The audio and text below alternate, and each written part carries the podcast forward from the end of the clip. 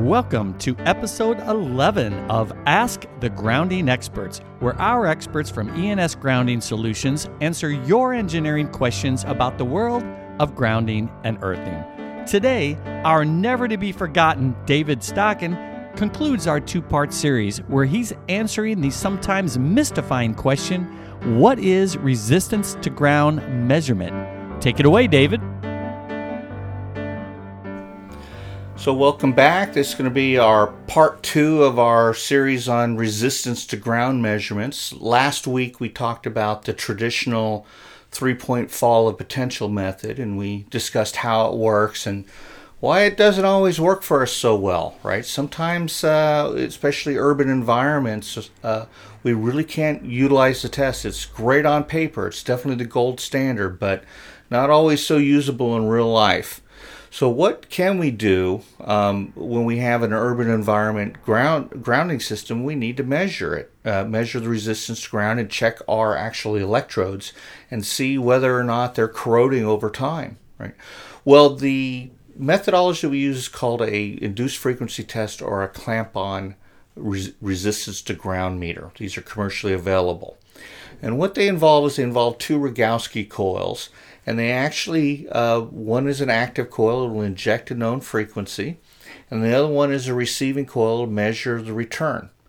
So we have to have a loop of some kind in order to make this happen. So we have to have a return source.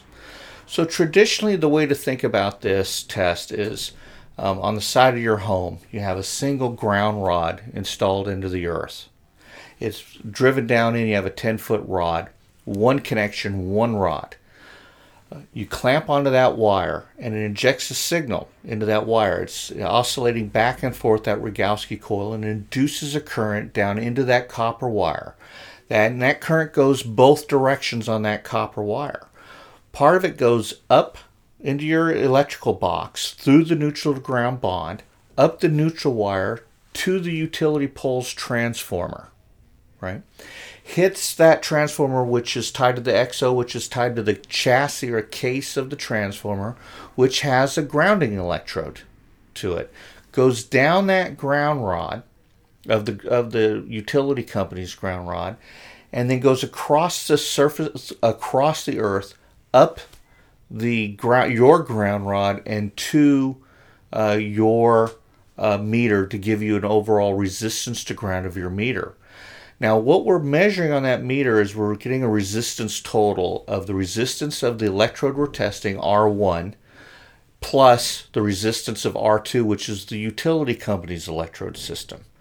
Now, in a solidly grounded Y system from the utility company, that neutral wire will be carried along through multiple utility company uh, connections with multiple ground rods across a vast distance. Now, granted, not every utility company uses solidly grounded Y. You'll want to know uh, what type of utility you're referencing to. But assuming you do have this, you can say that R two is going to be very, very low because it's going to involve thousands of electrodes across a massive area. So you might as well call it zero. So what we're meeting, reading on our meter is going to be R one, or resistance total, which is going to equal R one plus R two. If R two is zero, we're reading the resistance to ground of that electrode in reference to the utility company. Uh, when we talked about uh, our three-point fall of potential test, we talked about signal and return, right? In the case of the three-point fall of potential test, return was remote Earth, which was ten times our sphere of influence out, and it was some sort of electrode, tent stakes, and things that we drove into the ground as a reference point, right? In the case of the clamp-on meter, our return, or our, our R two, our reference point for the return, the signal and return, is the utility company. And that's our fault current path anyhow. So when you use this meter and you use it in a, effectively and you understand your entire circuit, it can actually give you a more accurate overall resistance to ground because it's utilizing the actual return path from the utility company. Right? Now that doesn't isn't always the case. Sometimes the utility company doesn't have solidly grounded Ys throughout their entire distri- distribution network. Um, so then you're measuring your resistance in reference to just a small electrode, typically a small plate down at the bottom of the utility source. Um, you need to know that so that you can do the proper math and calculations when you're reading this. In other cases, particularly in, say, a substation, when we measure this, we're trying to measure the resistance to ground. We're trying to clamp onto a single electrode uh, inside of a larger, massive parallel network. So let's take our substation example we've been doing over and over again, which is a one hundred by one hundred square grid with lots of cross conductors and ground rods distributed throughout. So assuming we can get under that ground rod and inject that current down the ground rod through the earth and then back up all of the other ground rods, what we're measuring in resistance total is R one pl- uh, plus R two, which is the rest of the grounding system. So we get uh, a, a resistance of that rod in reference to the rest of the grounding system it's already tied to. And we have massively overlapping spheres of influence. So we tend to get an artificially low resistance to ground for that one given electrode. But in the case of what, what our ultimate goal is in this case, isn't really resistance to ground per se. What we're trying to do is we're trying to see changes in resistance to ground over time. So let's say our math, we did the formulas, we measured four point, we calculated out that one ten-foot ground rod should measure, let's say, twenty-five ohms. We tie that one ground rod into a massive grid, and when we measure it with our clamp-on meter, because we're inside of a massively overlapping spheres of influence, we get something much lower. Let's say it's like fifteen ohms. And we know it couldn't be because the soil wouldn't allow it to be that low. The soil would only allow a given electrode of a given length to equal a certain resistance, right? So we know it's because of an artificially overlapping spheres of influence, but we really don't care in this case. We want to write down that today when we installed this electrode it was fifteen ohms, and then a year from now when we remeasure it, it should still be fifteen ohms, right? We measure that year after year. Let's say after five years, all of a sudden it jumps up. It's no longer fifteen ohms. It all of a sudden increases to fifty ohms. That tells us that it's corroding. Something has happened inside of that electrode. And if one ground rod is going bad, it's probably a good bet that the rest of them are going bad as well. So if we set up a few key test wells and key locations in our substation, that we make sure that we can measure that resistance to ground properly on our clamp on with our clamp on meter, even if we're getting a artificially low resistance to ground, it's still valid information for us because it tells us whether that electrode is changing over time, and that change over time tells us whether or not our vertical electrode systems need to be replaced.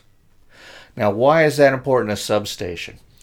Our substations have two basic components, right? We have a horizontal grid, which is generally made out of pure copper, and we have a vertical component system, which is our electrodes, right? The horizontal system balances our voltages. Our vertical ground rods or earthing rods get rid of our current. So one ground rod will get rid of more current out of its tip than one hundred foot of horizontal conductor.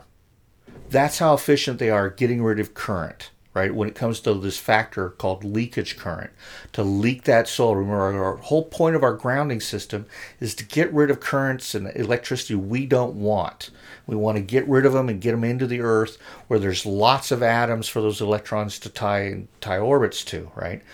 So having a good earthing electrode that has a nice low resistance ground is very important for removing these objectionable currents quickly. And it's the tips of those ground rods that do a lot of the work.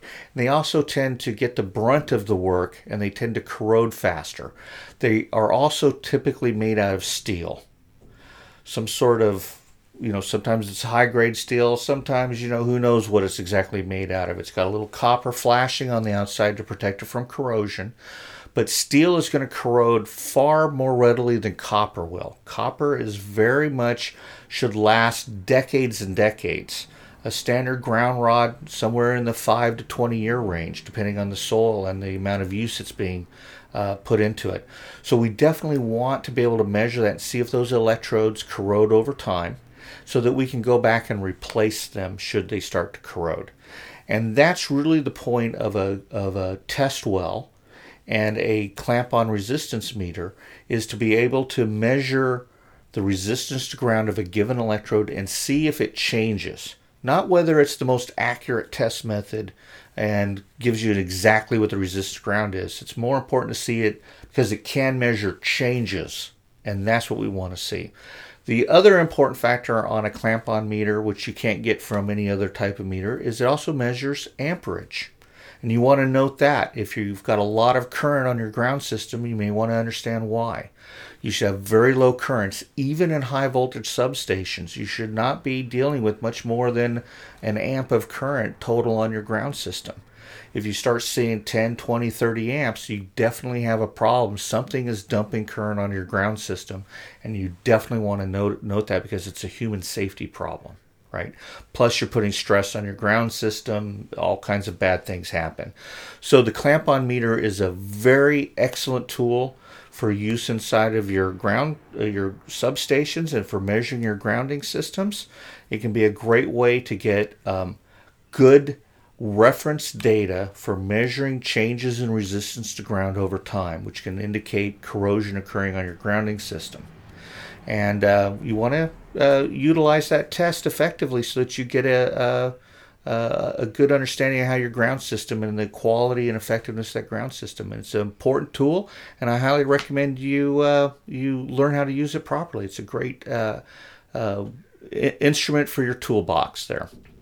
Um, this concludes our Uh, second part of our resistance to ground measurements video.